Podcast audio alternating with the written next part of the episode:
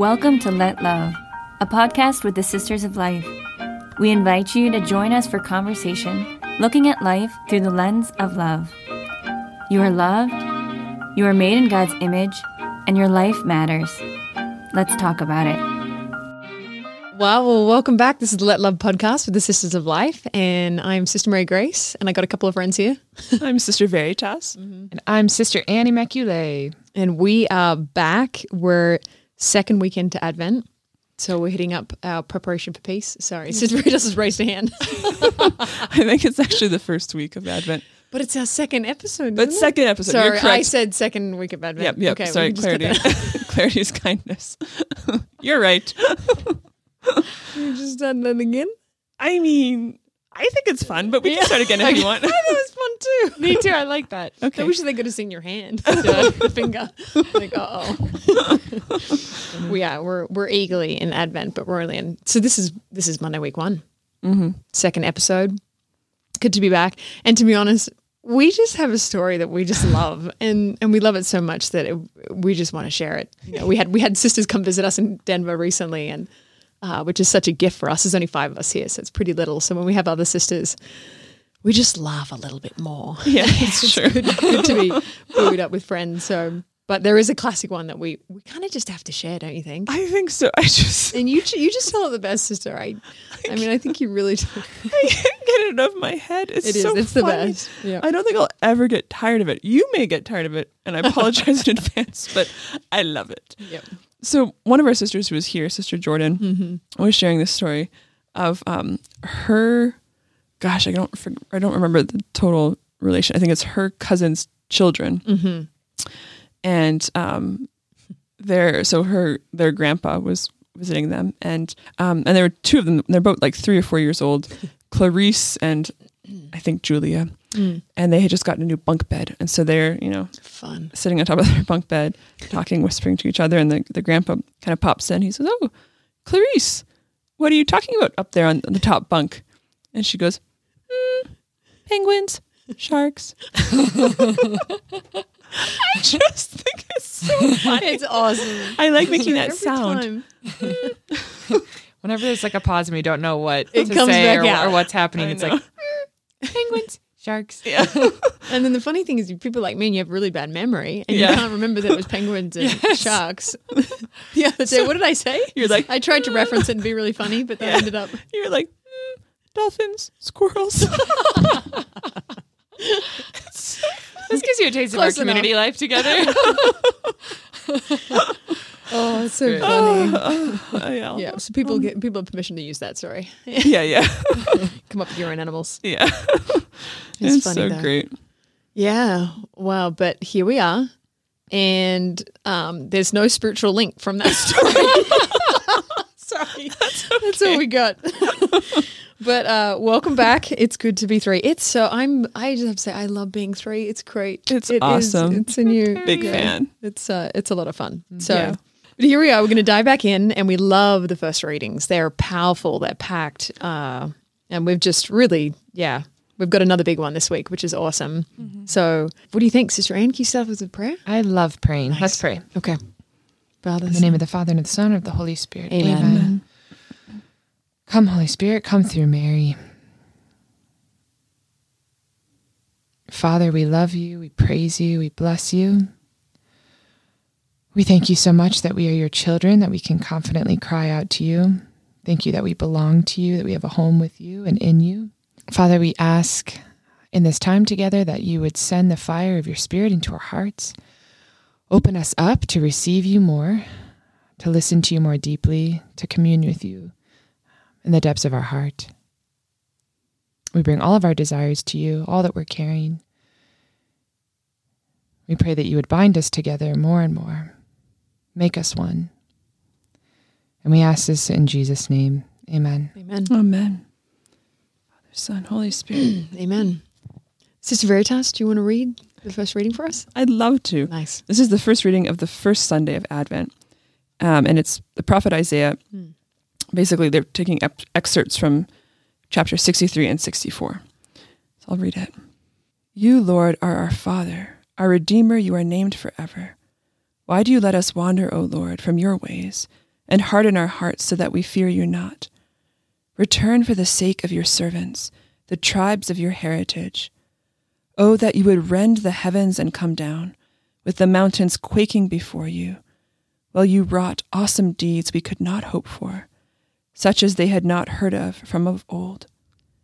No ear has ever heard, no eye ever seen, any God but you, doing such deeds for those who wait for him. Would that you might meet us doing right, that we were mindful of you in our ways. Behold, you are angry, and we are sinful. All of us have become like unclean people. All our good deeds are like polluted rags. We have all withered like leaves, and our guilt carries us away like the wind. There is none who calls upon your name, who rouses himself to cling to you. For you have hidden your face from us, and have delivered us up to our guilt. Yet, O Lord, you are our Father. We are the clay, and you the potter. We are all the work of your hands. Amen. I love it. I love it. It's so powerful. Mm-hmm. Yeah. It's so rich. Mm-hmm. Oh, my gosh. Mm-hmm. Oh, you said it too, sister. Yeah. Mm-hmm. Yeah, I love, I guess just one thing I want to point out initially. Yeah. I love that it like begins and ends with, Lord, you are our Father. Yeah, what a declaration. You are our Father. Mm-hmm. And it's like everything else in the middle, it's messy. There's complicated things, but everything is held in this reality. Yep. Lord, you are our Father. Mm-hmm. And that's something like, it's like he's saying like, we can rest in that. Mm-hmm. We don't have to be afraid. We can rest in that. Mm-hmm. Mm-hmm. Yeah, it's kind of like the two pillars, like the two walls of the faith that we stay steady on. Even as you're saying it, it makes me think of just the Lord on the cross, you know. It's like these are the things that hold him fast. It's this truth that stabilizes him, this unchanging reality that God is Father. Amidst all the craze and the messiness and the sinfulness and stumbling and the wandering, the loss, the hardened hearts, like everything, the mess in between, something stands strong. Mm-hmm. This unchanging truth. It's so beautiful. Mm-hmm. I love that, and that has found our peace actually. Mm-hmm. That we are held by the Father. Yeah, yeah, and that's enough. I think it's beautiful that. That it's not like this proclamation of even what God can do or will do, although he speaks a little bit about that, but it's like actually speaks about who he is and who I am. And that security is all I need. I don't need to know the results. I don't need to know like what it's going to look like. I don't need to know the answers, but I need to know that you're my Father. And that's enough. Like that's actually secure enough for me to know that everything's going to be taken care of. Mm. Mm. I love that, sister. Mm. That's so true. Yeah, and I love that that's the word of the Lord to us on this first Sunday of Advent. Like that's what he wants us to know, is we prepare for his coming. Mm-hmm. Yeah. Yeah. Mm-hmm. I love it too, because it's so unafraid to, what I saw too with it, like, is this tension of like, you know, here we have this proclamation, this truth, like, God, you are Father. And then begins this list of like, but why do you let us wander? And this distancing from this truth that we experience by our sin, by our lives, by... Yeah, just this framework of like, it starts with this declaration as we're talking about as God as Father, and then and ends in Father, but in between we see how all that goes away, right? And I don't know, it makes me think in times of life where we know these faiths, these truths that are so consoling, so beautiful, to God to reveal himself as Redeemer, this power, this Father, and then yet we have life experiences that sometimes, if not often, are giving us something totally opposite, where God does not feel like Father. He feels absent or distant, or we don't understand how he's providing or what he's doing, or and our faith speaks one story, and then it can at other times feel like there's a whole nother story of my life and my experience, and there's this tension at times that we can experience of what my faith is speaking to me and then what my life is speaking to me, right? And it's this tension of, how do we reconcile that? Or how do they weigh up? Who has greater weight here? What's the balance, you know? Mm-hmm. I love that there's freedom for both, you know, that it's not one or the other. Mm-hmm. And I think, I love what you're saying of like this exact, because as I was reading it, it was exactly that. It was like, wow, I can see myself in this story, you know, all the things that they're talking about. Yep. And even in my own prayer life, like, how I have a tendency to get, sometimes you can get stuck in the difficulties or in the circumstances of the experience. But actually there's, and there's room for that, like that we don't have to pretend that things are perfect or that nothing's wrong, but there's this happy marriage between the two that like, actually your honesty and the reality of your life, there's like a marriage between that and your faith that they don't have to, they go together. I don't know if I'm making sense, but yes. Well, that reality is not opposed to truth, because reality is truth, and it's like our reality is exactly where our faith happens. Like there's not two separate kind of like, our faith is not like there's some kind of floating unrelated thing. It's like, this is where it happens in my reality. That's where I encounter God. I mean, Communion and Liberation, which is a great movement in the church, is all about this. Like, God comes to me, I am encountered in my reality. And I think this reading is amazing because it's kind of capturing both. It's as you're saying, the tension of God's fatherhood, but then it's messy. Like, the middle's messy. Yep. You know, like, yeah, that crowd. Oh, I like that. The midi messel. Midi messel. That's a new word. We say it like that in Australia. The messy middle. Yeah, I like that. Yeah, and like the wandering you're talking about. Yeah. Like it's. I mean, it's. You can hear the poignancy of that cry. Like, why do you let us wander, O Lord? Yeah. Like, it's frustrated. It's hurt. It's difficult. Like, why? And it really. You hear that the ache, the anguish of the human heart. And it reminds me of Saint Paul, like the evil I don't want to do, I do. And the good I want to do, I don't do. Like it's this drama of the human soul. But it's like exactly there that he comes.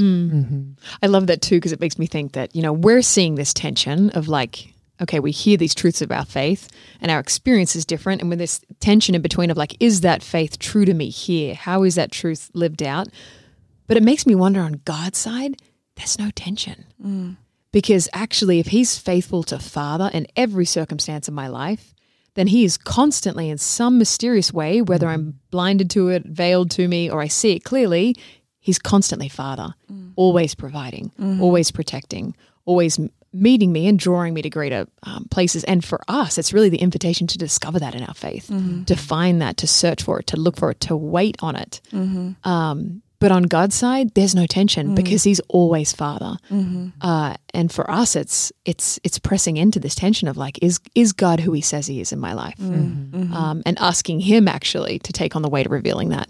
Yeah, it's like almost, it's kind of a limping analogy, but it's almost like, like a guitar string, right? Like there's a tension in a string, but it's necessary to be to play music, right? And it's almost like the Lord hears the music. He knows the music, but we feel like, wow, it's stretched, but it's like, you know, that's, he knows, he sees. And that there is actually, I mean, you're talking about music a little bit, which I love and you have a gift for. But there's actually, it's interesting because when I hear that, it reminds me of like sometimes there are chords that you might have like what's called dissonance, which is like there's this a little bit of a tension in the chord. And I love that sound. There's something like mysterious about it, something that feels like a longing in a way. It touches something in my heart when I hear that kind of dissonance, and I don't necessarily want it resolved right away. In fact, I wrote something recently and one of the sisters was like, you know, there's this chord that kind of sounds dissonant. Like, you want to resolve it? And I was like, no, I like that sound actually. And it, as I reflect on it, I'm like, wow, I wonder what it sounds like to the Lord, you know, the kind of symphony of our life. And, there's so many chords and so many keys and so many different things happening, but actually in the fullness of the sound, it fits and it's beautiful. And sometimes we can only hear or listen to or be kind of caught up in the lack of harmony or whatever, the bad notes, that however they sound. But actually in the fullness of the story, there's something really beautiful and something symphonic that's happening. It sounds like the dissonance gives us access to the mystery, because we don't live perfectly. We fall, we fail, we have guilt, all this list that we're seeing in this reading. And it's like there's a hope in the dissonance. It's like, oh my goodness, I can be pulled into this greater mystery. There's a place for me because I'm not perfect, and God's not asking me to be perfect. If He is Father, and this is declaration that my way in is childhood, is needing Him, is calling out to the Savior, is playing my part. The child, even if it's a wandering, frustrated one, the dissonance gives me access, which is cool and hopeful. You know, that there's something off there.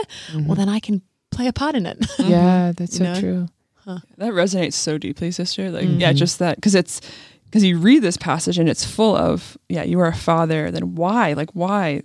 I'm in pain. And then it's like, all throughout is like this crying out to be saved, like come down, rend the mountains, come down and save me. And that's kind of what it's like, the answer to the dissonance is like this cry, I need you, I need to be saved.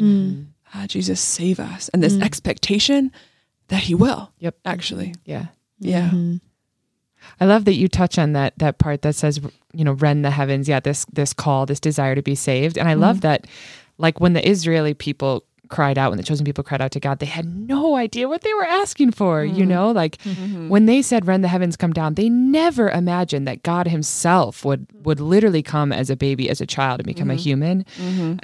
So there's this like surprise to the way God actually brings the kind of final resonance, you know, kind of that end chord that takes away the dissonance, which that resolution, that resurrection, that actually brings the beauty, you know, to its fullness.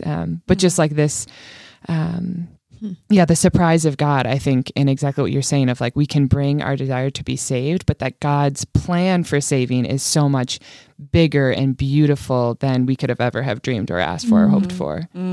I love that. That's so true. Yeah, and it's like, you wrought awesome deeds we could not hope for. Yeah. Like, it's like, wow. You know? We didn't know we could ask for that. I know.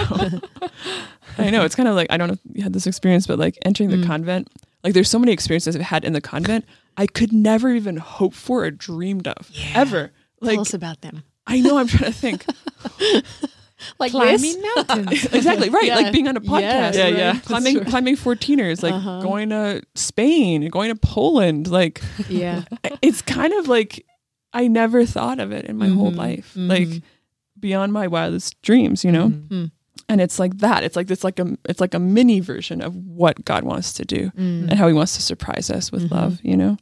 Well, I love it too that like, I love that word dissonance, but that it's like, God even uses their infidelity, their wandering, their sinfulness to give them permission to like become who they are, children crying out to the Father. Like it's not a separate experience. Like God is like this cry is framed in these two statements as Father, and all the way through, so long as they are crying out to the Father, they're being children. This it's like the Father is evoking this childhood spirit that they've forgotten, that they've wandered far from, that they've turned away from, that the Father lets them wander. So maybe when, His hope that we wake up to this beautiful invitation to be children of God, when we wake up to it, we cry out. We cry out from who we are, children in need of this Father to provide. I love that. It reminds me of something else St. Paul says, where he says, I think it was him, but he says, all are delivered up to disobedience, that mercy might be shown to all. Something like that, basically. Yes. And it's like all our wanderings are held in His hands, are held in the reality of He's our Father. Like that's, I think that's so beautiful. And it's such a reverence of Him for our free will, that He wants our free choice of Him, our free love for Him. So yeah, that really resonated. He's got the whole world in His hands. Sorry. It's perfect for this scripture. I know. Literally. We should do one episode of just music. Amen. Let's do it. Well, it's awesome because like even as you see all the mess happen between, at the end, it's like it goes back to the chorus of the Father. And yet I'm still your Father. Yep. You know, this, as we were saying at the beginning, the stability of even when I sin and go wayward and get lost and wandered, at the end of the day, we're still in the hands of the Father. We're in the work of the Father. Comes back to that chorus. Yeah. It's so beautiful. It's true. Nothing changes in my identity in the midst of it. Yeah. I still belong. Yeah. Mm-hmm. And that he's fighting for our hearts, mm-hmm. actually. Like, mm-hmm. even, I just want to address that. It's kind of a difficult line. Like, yes. Behold, you are angry and we are sinful. It's like, I'm scared. Like, just, you know, or like, we've become like unclean people. Our good deeds are like polluted rags. It's like, oh, wow, that's depressing. Yeah, you know? Right. But it's like, actually what it makes me think of, if you've been to the National Shrine in DC, the beautiful basilica, but the main mosaic when you walk in is like this image of blonde Jesus without a beard. I think this is Jesus from Revelation, but he looks angry. Yeah. And I was always like, I'm scared. Like that, why does he look like that? Like they could have made him look so much nicer. And but someone explained to me, it's not that he's angry at me. He's angry at what evil has done, what Satan has done to his children. Wow. And he's like a roaring lion defending them. It's a protective anger. Yeah. And it's almost like that. Like he's fighting for us. He's fighting for our hearts. And he doesn't want us to have the least bit of like lie lodged in our hearts that tells us something that's not true about who he is or who we are, you know? And so, yeah, he's angry because he's fighting for us. And he's fighting to help us remember this truth that he is Father. Wow. That's beautiful. You know? I do love that one. I like that. I want to say more, but I'm like, oh, it's so good. It's a healing of anger though too. Yeah. Well, as you say that too, I just, it just gives me a whole better understanding of anger too. It's like, I can run to a Father in that way, even though, you know, I don't know, anger can kind of like separate us or, you know, you want to keep someone who's angry at safe distance. But if it's a protective anger, it's like there's safety there.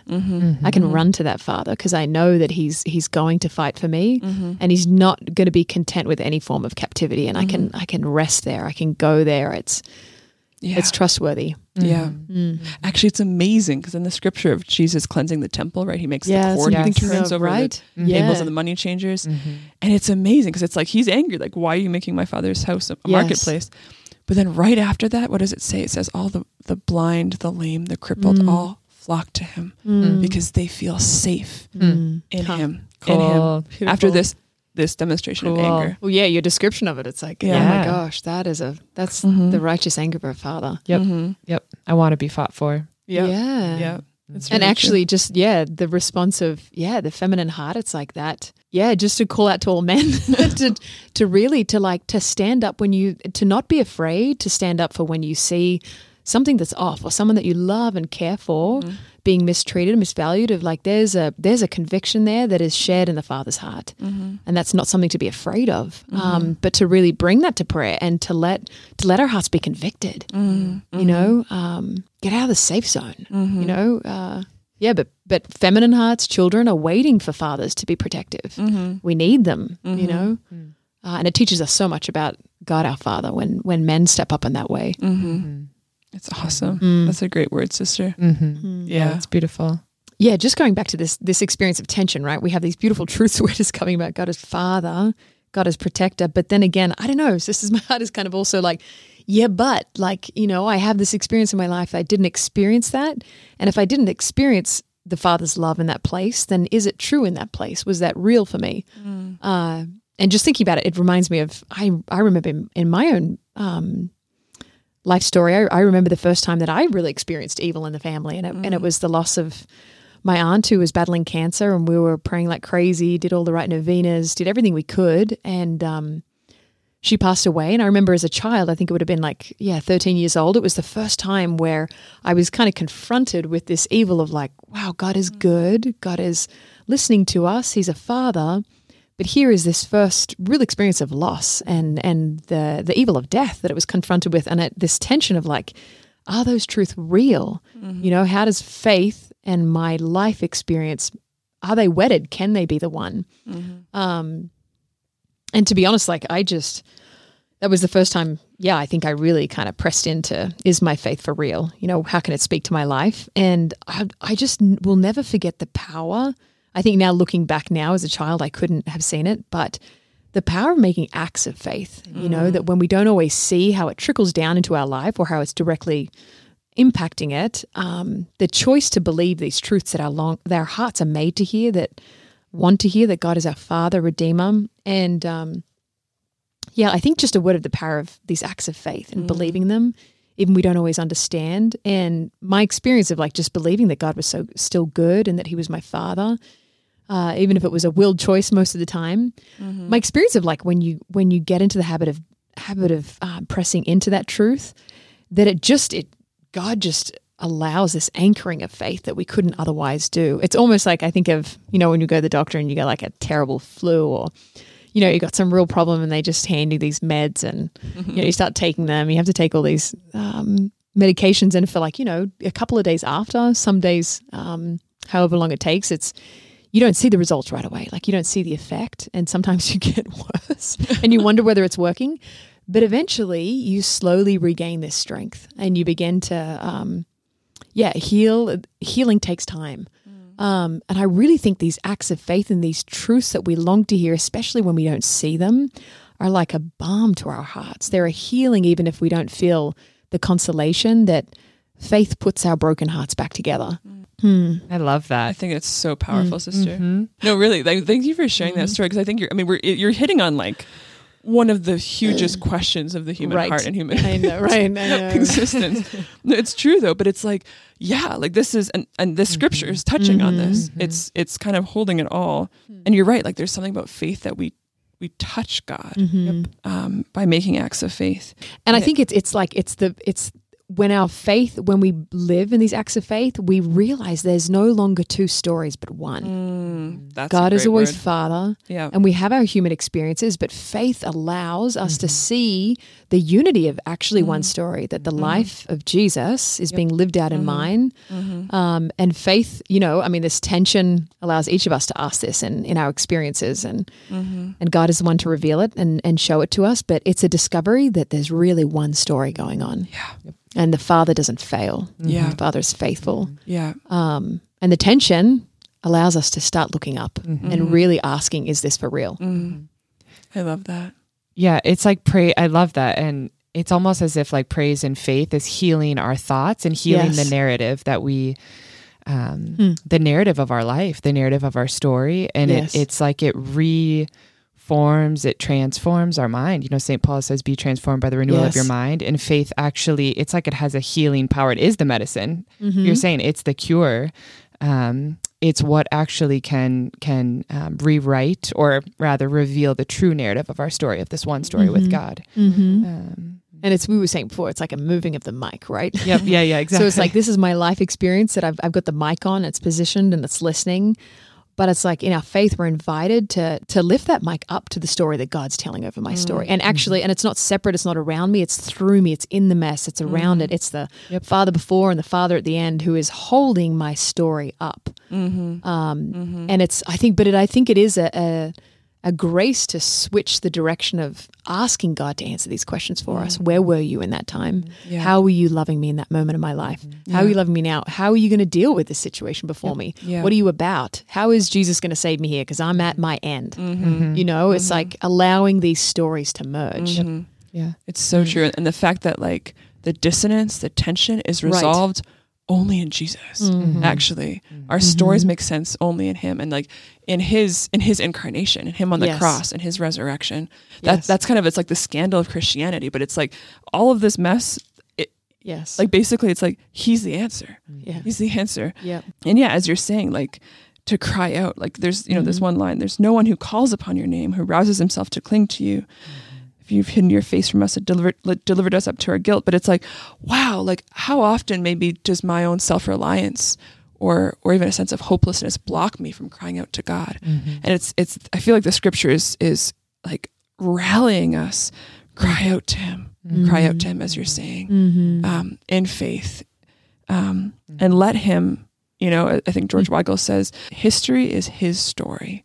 I like that. So let him make your story his story. Yes.